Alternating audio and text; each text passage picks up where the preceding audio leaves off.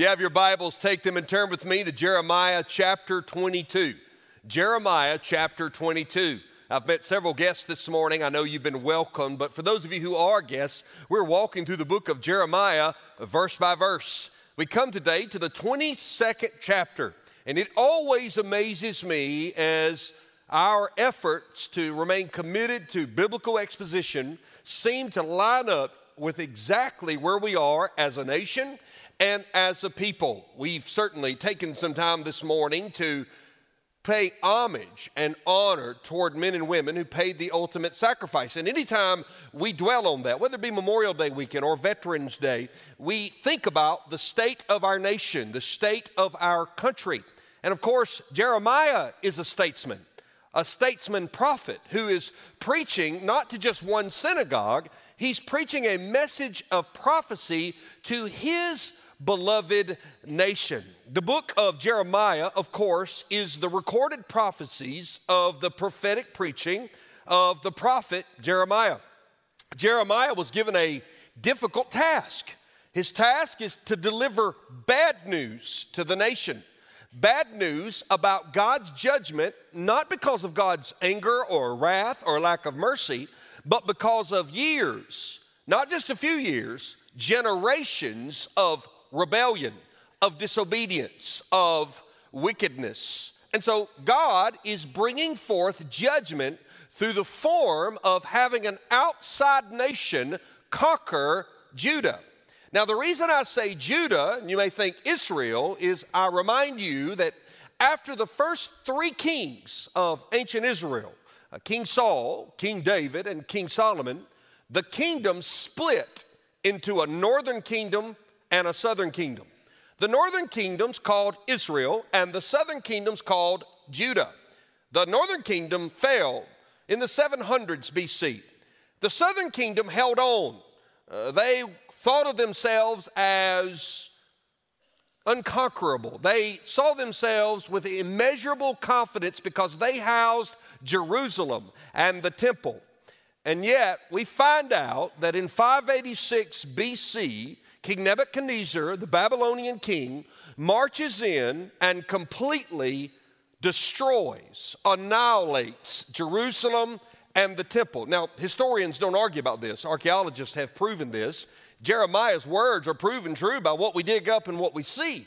It's Jeremiah's job to preach during this time and explain why the judgment is coming. Now, this is not new for many of you who've been on this journey with me for several months, but we're in a sermon series within the book over the last few chapters, or last week and the next few, called Lost Leaders, because Jeremiah begins to focus on the failure of the last few men who were supposed to be leading Judah, who were supposed to be leading the nation. In fact, failed leadership is all around Jeremiah. We know there's an epidemic of failed leadership in our world. Society, as Jeremiah knew it, morally and spiritually was disintegrating. We know that we see our society morally and spiritually disintegrating. We cannot take the Old Testament passages about Israel, about Judah, and drop them as a one to one comparison to modern day America. That's not good biblical interpretation, and it's certainly not good theology. But we can see so many parallels because the thing that filled Judah up is what filled the United States of America up people. And people, though they're separated by generations and culture and language, at the heart, people are people. And we have great capacity for good but we also have the ability to sin against God due to the sin nature we're born with. And unless we are in a right relationship with God, that sin nature always wins out. So when we crack open a book like this, it's wrong to read into it every nationalistic theme that we see in the Old Testament and decide that we can one to one lay that on our modern day context. For example, every Christian in every nation today should study the book of Jeremiah because it is the Word of God. And every, na- every Christian in every nation is tempted to take the teachings of the book of Jeremiah and apply them to their nation, whether they're living in China or Zambia or Great Britain. And so it's very important for us to make sure we understand what does God's word say to all people at all times through what he did say to his people in ancient times. We come this morning to Jeremiah chapter 22, and I want to preach to you a message simply entitled Count the Loss. Yesterday, me and my sons and one of my son's friends were changing a tire on a trailer on the side of the road because it seems as though every fourth time I hook a trailer up, something goes wrong. Trailer tires are notorious for going wrong, especially if you don't use your trailer every day. They dry rot, pressure changes, and trailer tires, nobody wants to overpay for them, so they're not overmade. So I'm just south of the campus here, and we've got the trailer jacked up, and here comes a man whose yard we were parked in front of. He's walking his dog. He walks around to talk to us, and he strikes up a conversation. He's an elderly man, his dog is on a leash and he says, Well, sorry you had a flat. I said, Sir, no problem. We've got it taken care of. He said, uh, Well, I, I, uh, I'd be glad to help you, but looks like you've got a hand. I said, Yes, sir. And, and, and I noticed he didn't have an accent like mine. Most of you don't. But his was really, really strange. You know, you know those people. Those people live up north. Those people. Some, some of you are those people. We have a quota, we allow a certain number in. And then, and then I noticed his Marine hat. I said, Where are you from? He said, Well, I'm from Virginia. It's not quite as far north as he sounded. He said, I'm from, I'm from Virginia. I'm retired, a Marine, moved down here because my, my son's nearby. My wife, I care for her. She has some dementia. And uh, he liked, he wanted to talk. And so we were visiting for a few moments. And I said, Hey, listen, uh, we started talking about church and you know, I'm gonna invite you to church. Hey, you want, you know? And he says, uh, he says, well, uh, uh, yeah. And we talked. I said, thank you for your service on this weekend. And he gently rebuked me. He said, this weekend is not about my service. Mm, that's Veterans Day. Now I know that, and he was not disrespectful. What came to his mind was all, was all of his buddies that didn't get to grow old and retire. And it mattered to him that he clarified to me hey, this weekend's about counting those we lost, not thanking those who served. Jeremiah in chapter 22 is really counting the loss of leadership. And if you can count to four, you can understand this chapter. For brevity's sake, oh, who are we kidding? For clarity's sake, I've simply outlined it one, two, three, four. And when we examine this, here's the question we have to ask What can we learn from lost leadership? Not so much loading our critical bullets and shooting at current leadership, but first and foremost, looking into our own life and asking the question I am a leader and I am a follower, and you are both. You have somebody you're leading. It might be a newborn, it might be a teenager, it might be the men and women who answer to you at your job.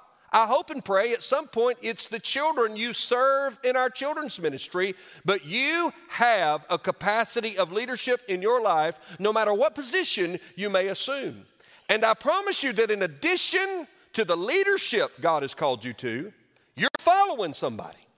By, by default, in, in, in actuality, you're following me this morning in that you have chosen to come, whether digitally through the gift of being online or here physically, and to set under, we say that, to set under God's word. And so you are practicing the spiritual discipline of submission, submitting to God's word, and of course, submitting to the person who's communicating His Word. Now, you should measure anything I say in this context with the truth of God's Word. I'm not allowed to come out from under the authority of the Word and speak into your life, but I'm one of many, many people in your life that at some point and in some season and in some set of certain circumstances, you will follow.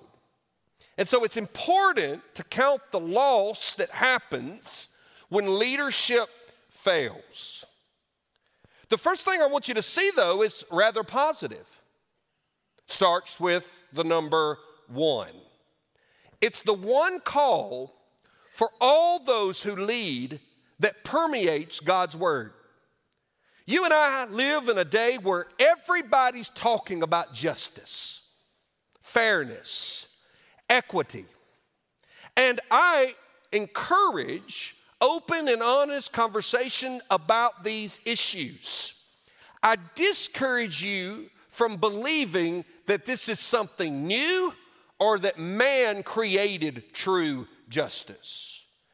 Justice permeates the Bible. In fact, God not only is just, it is from the characteristic of his justness, which manifests itself in justice, that we even get the concept of what it means to treat other people justly. As Jeremiah laments in chapter 22, he starts, as he often does, with God's standard, this one call. Look with me in verse 1. Thus says the Lord, Go down to the house of the king of Judah. Most commentators believe Jeremiah was up at the temple praying.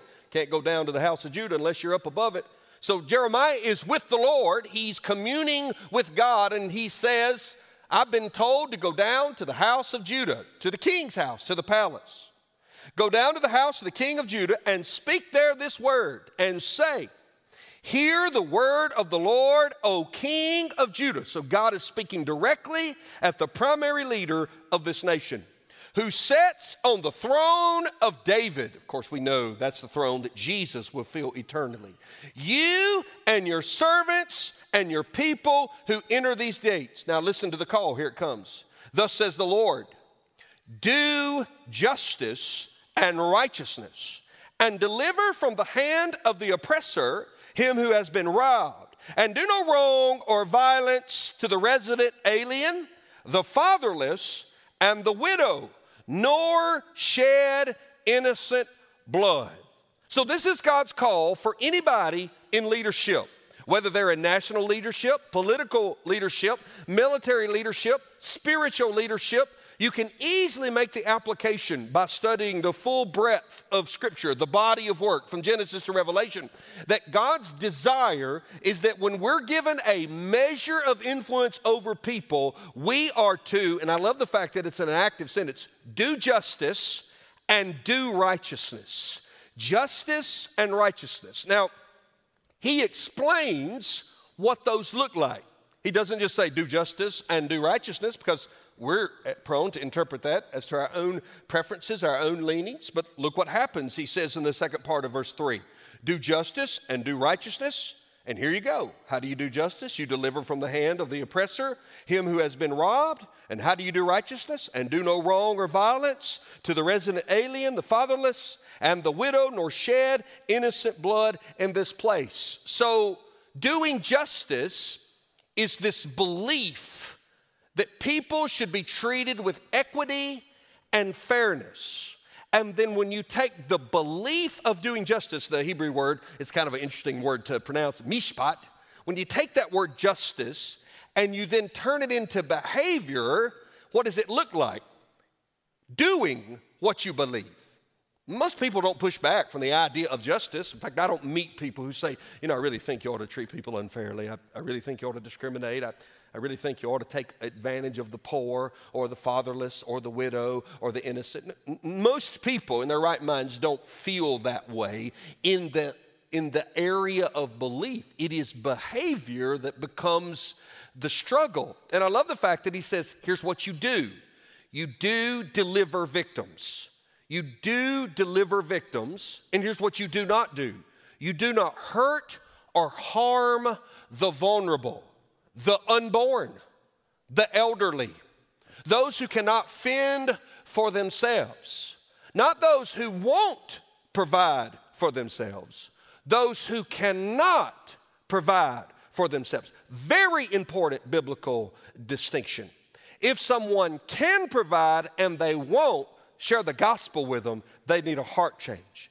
If someone cannot provide for themselves, share a meal with them, then share the gospel with them.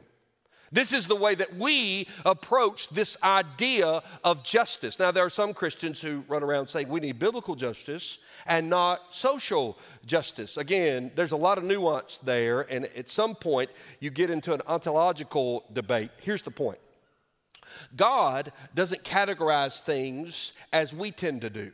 God says, if I'm just and I treat you justly, treat your neighbor justly.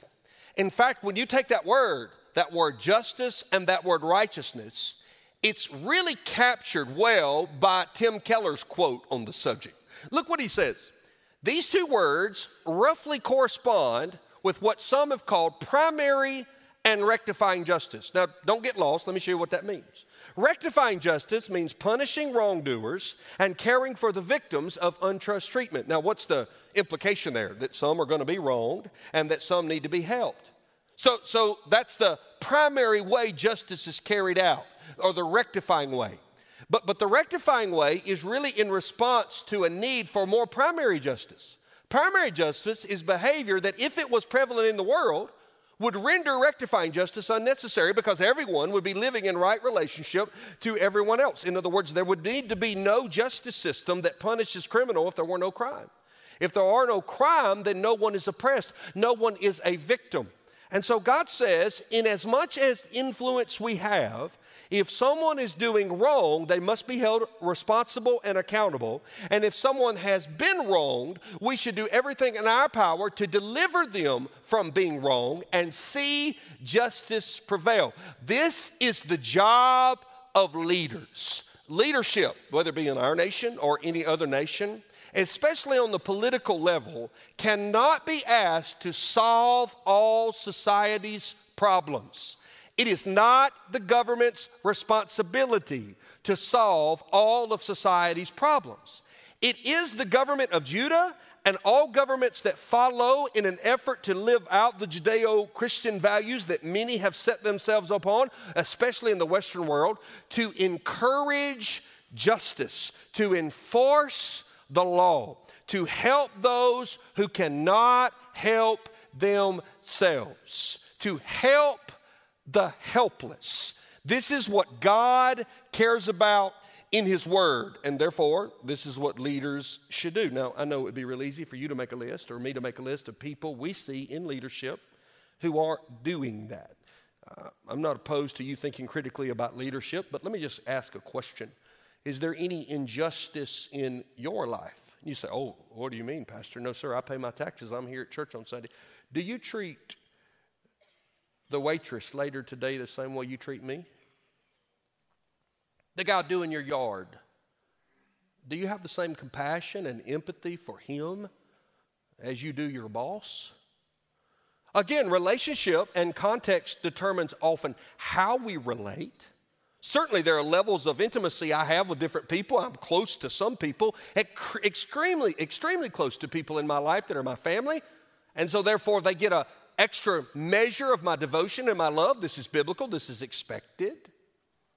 But one of the enemies of the cross is that some of the very same people that fill churches just like ours and sing with passion and listen with great intensity to the pastor's sermon walk right out the door and mistreat people because you suddenly believe they don't deserve the respect that respectful, respectable people do.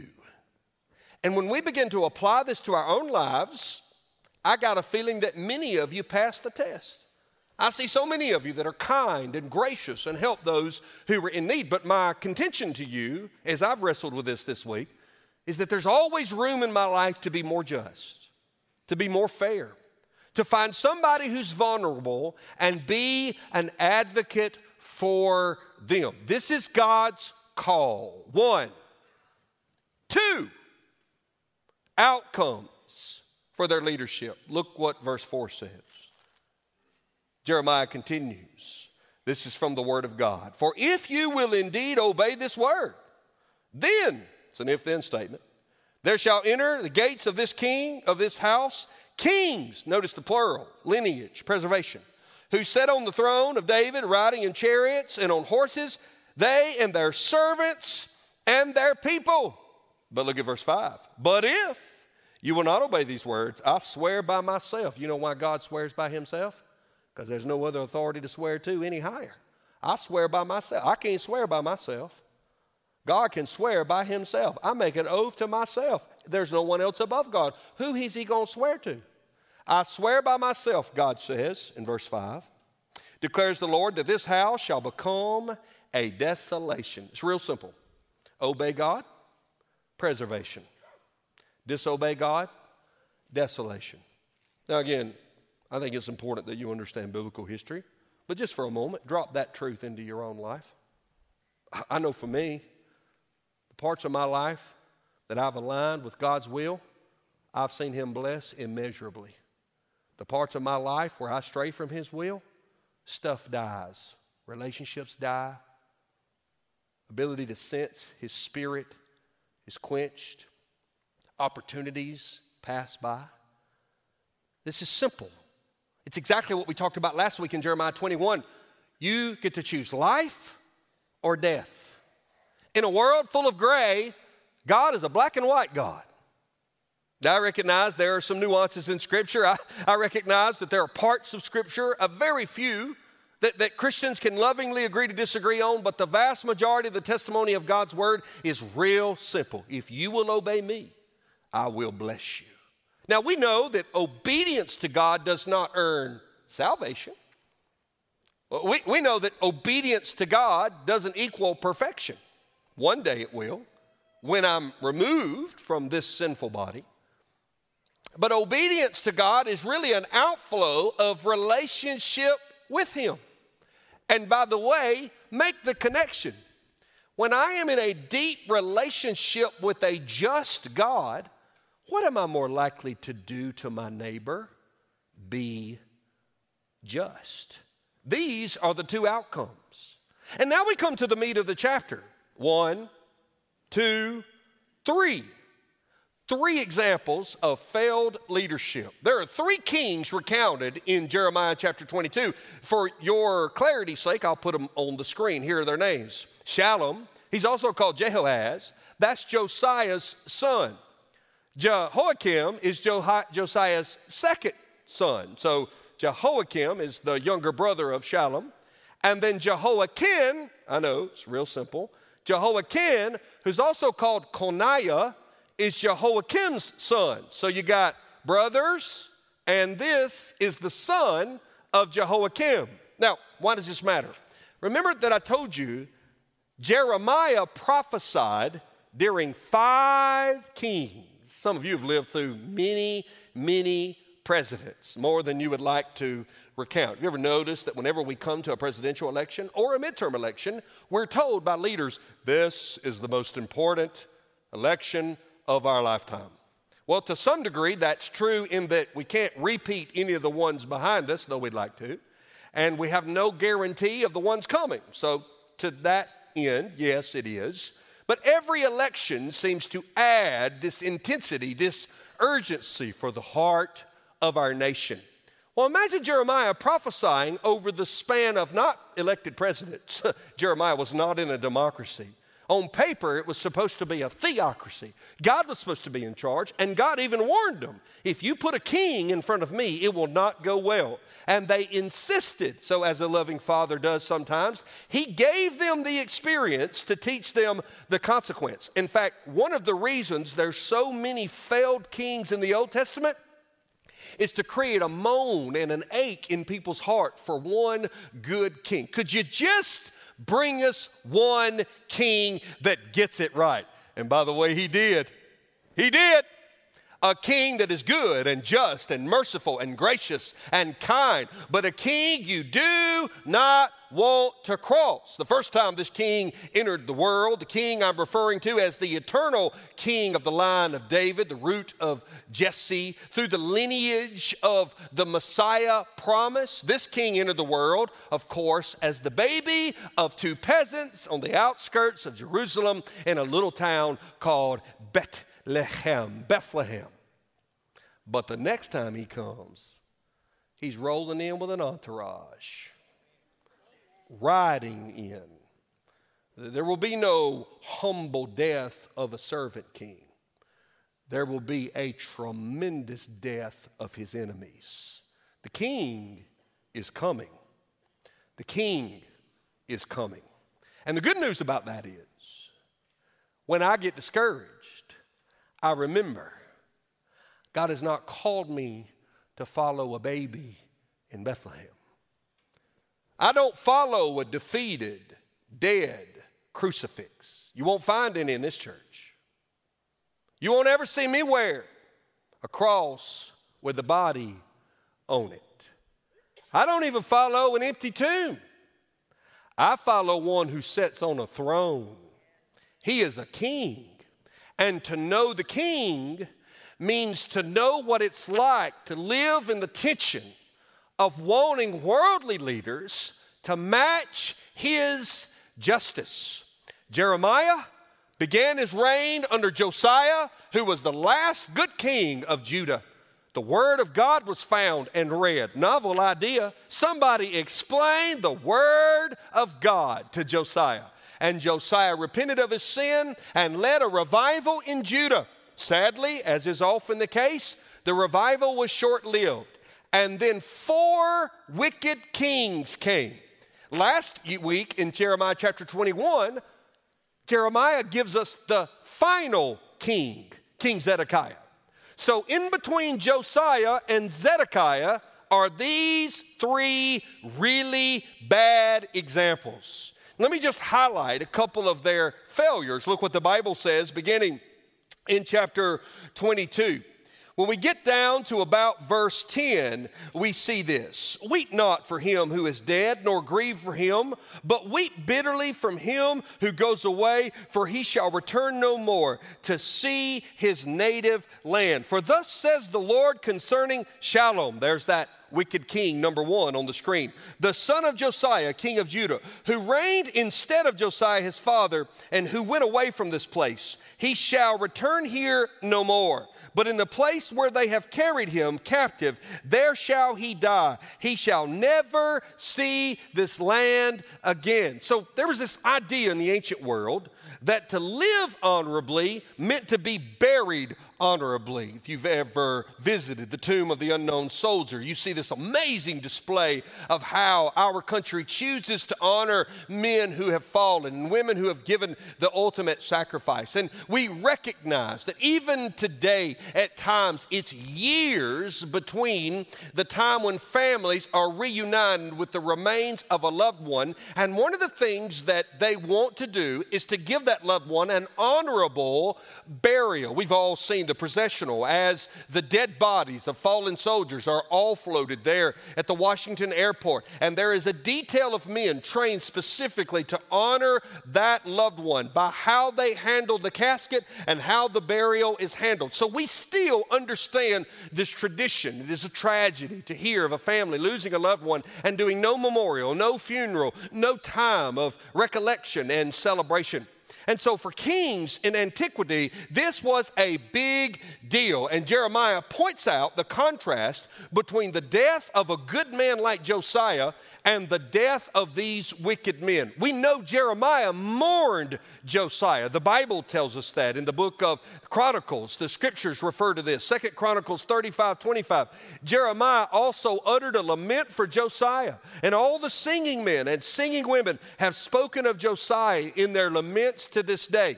Now, this same Jeremiah said, Don't grieve, Shallum. He's never coming back. If you go to the end of the chapter, if you flip over to verse 22, you get that third king, Coniah. Listen to what it says about Coniah. Is this man Coniah despised? A despised broken pot. You know what a broken pot's good for? Nothing. Did your mom ever tell you you're good for nothing? Did you ever have a coach tell you you're good for nothing? Anybody ever looked at you and said, You are worthless? They really didn't mean it, but they meant the way you were acting in that moment was worthless. We know it's very important for children to have a sense of self worth. Jeremiah looked at Coniah's life and he said, No, there's not even a sense of self worth here.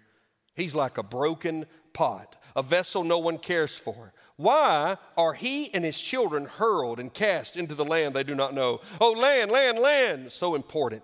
Write this man down as childless, verse 30. So we see this idea of a limited legacy. Let me show you one more thing. Look in verse 18. We're bouncing around for the ability to look through the whole chapter. Look at verse 18. They shall not lament for him, saying, Ah, my brother, or Ah, my sister. They shall not lament for him, saying, Ah, Lord, and Ah, his majesty. Now listen to how these kings will be buried. With the burial of a donkey he shall be buried, dragged and dumped beyond the gates of Jerusalem. You know what ultimately Jeremiah is saying? I thought one commentator said it really, really good in talking about the difference between a living sinner and a dying saint.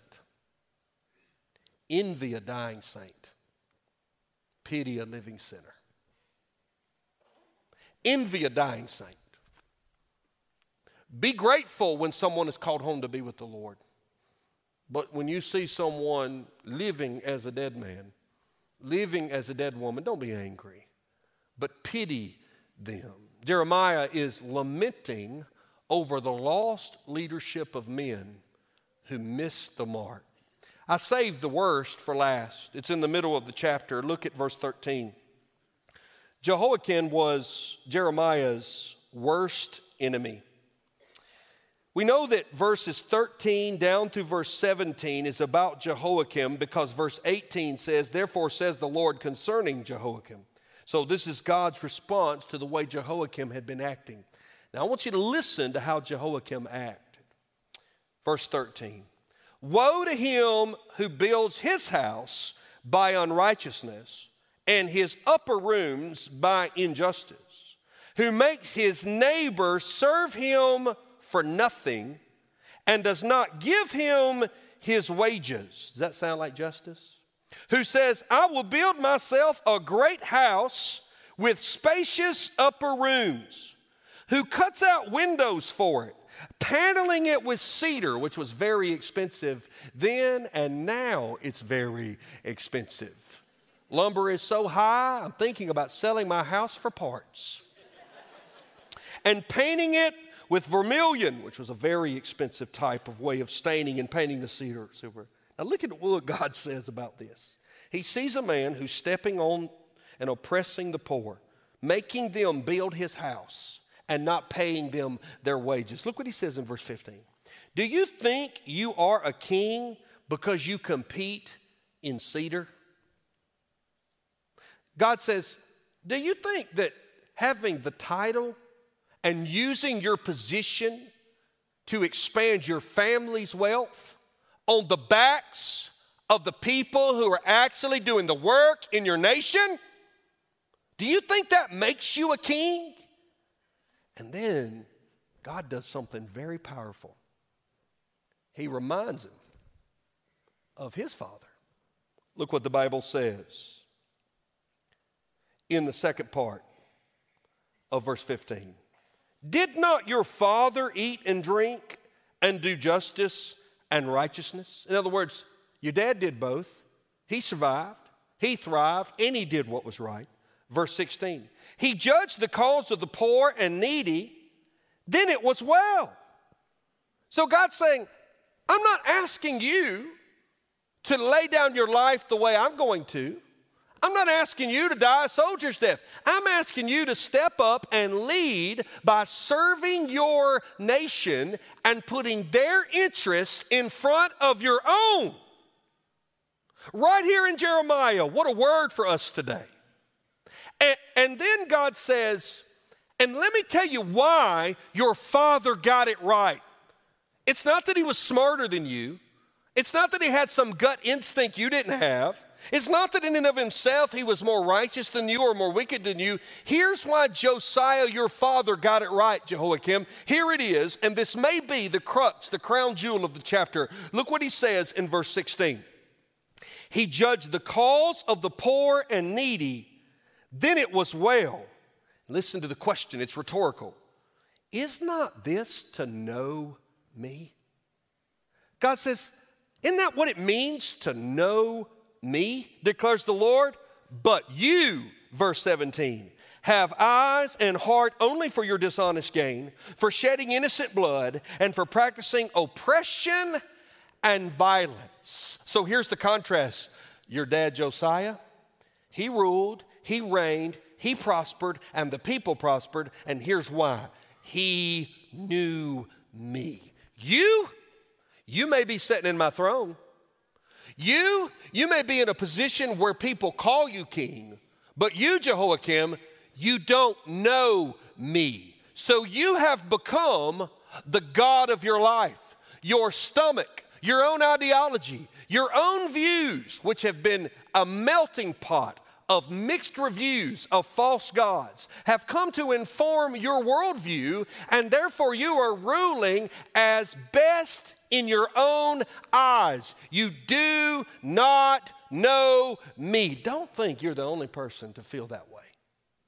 Don't think you're the only person that longs for a world of lost leaders to come to know the Lord. Now, based on your New Testament, you ought to pray that they come to know the Lord. But don't think we're the only people who have ever lived in a time where we see our nation separate more and more and more from very basic values that we affirm. As Christians, we do not demand that our nation accept and force Christianity down anyone's throat. In fact, we would oppose that. Our Baptist forefathers believed strongly in the separation of church and state because we knew to trust Christ was a personal decision based on the conviction of the Holy Spirit and the response of the sinner to the grace of God offered unto him according to his foreknowledge, his election, and his predestination. So we would never mandate from a political place, from a point of military power, from a point of social power, from a point of financial power, from a form of economic power, that every person claim to know Jesus. No, no, no. That is not biblical. But it's also unbiblical to deny the connection between a nation unraveling and its leaders being lost as a ball in high weeds. Jeremiah says, to know God was to know justice. You cannot know God and know His Son and ever line yourself up with the killing of an unborn child. You cannot know God and know His Son and ever put yourself in a position where you oppress those who are attempting to better themselves, willing to work, willing to pay taxes, willing to love and care for their families. You cannot know God and know His Son without recognizing that the sin of the human heart requires for there to be law and justice, kindness and respect and if there is any situation where any person abuses that power, they should be prosecuted to the fullest extent of the law. But so many women and so many men who serve our communities in law enforcement, in the military, and in other ways do so out of two places in their heart. One, they want to provide for their families just like you do. And two, they want to help their fellow man. And when we as believers line ourselves up with justice, we line ourselves up with Jeremiah's God. One call, justice. Two outcomes. You obey God, preservation. You disobey God, desolation. Three failed examples, as we saw here. And finally, four characteristics of the people who followed this lost leadership. Look with me as we close in verse 20. Go up to Lebanon and cry out. Lift up your voice in Bashan. Cry out from Abarim, from all your lovers who are destroyed. I spoke to you in your prosperity, but you said, I will not listen. This has been your way from your youth, that you have not obeyed my voice. The wind shall shepherd all your shepherds, and your lovers shall go into captivity. Then you will be ashamed and confounded because of all your evil. Oh, inhabitant of Lebanon, he's talking about Judah, the whole nation nested among the cedars. How you will be pitied when pangs come upon you, pain as of a woman in labor. So, right in the heart of this chapter, under the inspiration of the Holy Spirit, Jeremiah prophesies to all of Israel. This is where we see verse 20 Go up to Lebanon and cry out. Tell the whole nation this. You followed these men, you went down their path with them. And because of that, what snuck into your life? What happened? Well, we see it. It's really simple. First, pride. God said, I spoke to you and you would not listen, and it was that way from your youth. And then you were isolated. This is why the scripture says in the verse in verse 22, the wind shall shepherd all your shepherd, and your lovers shall go into captivity. He's not talking about a woman in a man's life or a man in a woman's life. He's using the romantic analogy of lover to refer to Judah's false, shallow alliances with the surrounding nation. By the way, when Babylon came and Nebuchadnezzar came, he conquered everybody. And so all of a sudden, Jerusalem, who had put its faith in Egypt, who had put its faith in the surrounding nations, the surrounding nations that had given wholly and willingly these false gods, all of a sudden Jerusalem stood alone and isolated. And then what does that mean? It means people are confused. Look what the scripture says in verse 22. The wind shall shepherd all your shepherds. So the people you think will lead will be led away by the wind. Then you will be ashamed and confounded. Does this sound familiar? You ever looked at a nation and went, What happened? What happened? God predicted that's what happens. When people are prideful, they become isolated, then they become confused, and then what's the reaction of others? They're pitied. Look what the scripture says in verse 23. Oh, inhabitant of Lebanon, nested among the cedars, how you will be pitied. Pride, isolated, confused, pitied. If you go to Camden, South Carolina this morning, you'll find a Quaker cemetery. It's beautiful. If you were to go this weekend, you would be a part of an interesting story. November of 1944, a young man from Camden named Frank DuBose jumped in front of an artillery shell, saved the life of the private behind him. The private was named Anthony Grosso, and this is a picture of him with his family. He's 96 years old. Through some research, a man working on a book figured out the connection between what was then Private Grosso and Lieutenant Dubose and told him he knew where his comrade who had saved his life was buried. At 96, Anthony Grosso told his family, We're going down there to visit that grave. I want to go and say thank you. Doing that this weekend in Camden, South Carolina. And when I think about people like Frank DuBose, who in a moment's twinkling of an eye jumped in front of an artillery round, knowing full well it would take his life to save this man's life. A man who married and had children and grandchildren and great grandchildren. A man who got to live his entire life. A man who has fought and struggled with PTSD. A man who the writer of the story said began to feel a sense of relief that he finally knew the grave he could go and visit to honor this man. I think about just the opposite of that list. What's the opposite of pride? It's to be humble. What's the opposite of to be isolated? It's to be connected. What's the opposite of be confused? Well, it's to be clear, to convictions. And then what's the opposite of being pitied? Well, it's to be admired. I admire men like Frank DuBose. You know something? You're creating a list with your life. Look at those two lists. Pride always leads to isolation, always leads to confusion, and then people look and go, I just feel sorry for her. I feel sorry for him.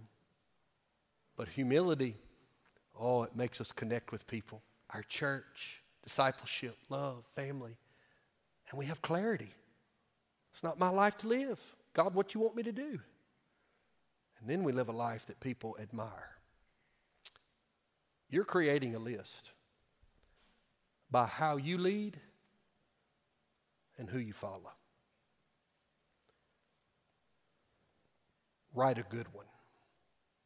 Let's pray.